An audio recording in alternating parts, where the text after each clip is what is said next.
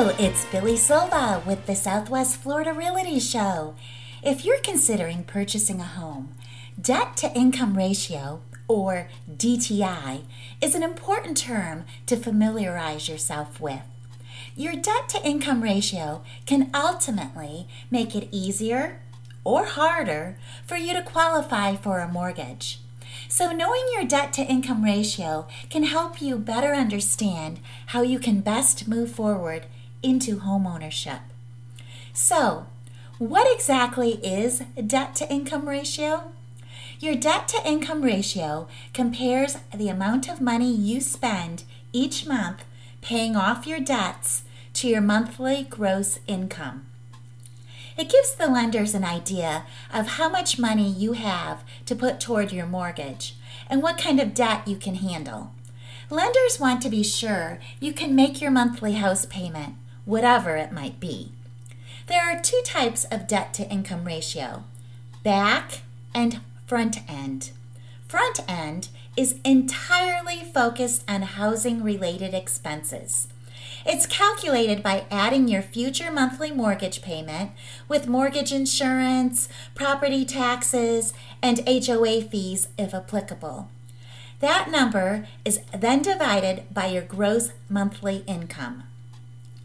Back end debt to income ratio is the percentage of your monthly gross income that goes toward all additional debts. These debts include anything on your credit report such as student loans, credit card debt, car loans, back taxes, alimony, child support, and personal loans. Lenders typically look for debt to income ratios lower than 30%, though that number and possible exceptions differ from case to case. Higher percentages signal to lenders that your finances are stretched too thin and that you'll potentially struggle to make your monthly mortgage payments. So, you're probably wondering how you can calculate your debt to income ratio.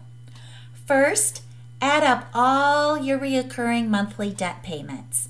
This includes mortgage, if you currently have one, HOA fees, car loan, student loans, child support, alimony, credit card payments, and any other personal loans.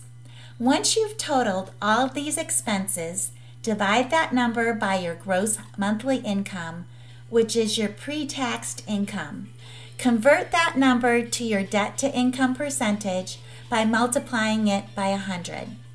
You can improve your debt to income ratio by paying off your existing debts or decreasing your monthly housing expenses. Reducing your debt to income ratio can help you qualify for a better mortgage rate. And if it's not possible for you to reduce your debt to income ratio in time, a cosigner can always help get you qualified.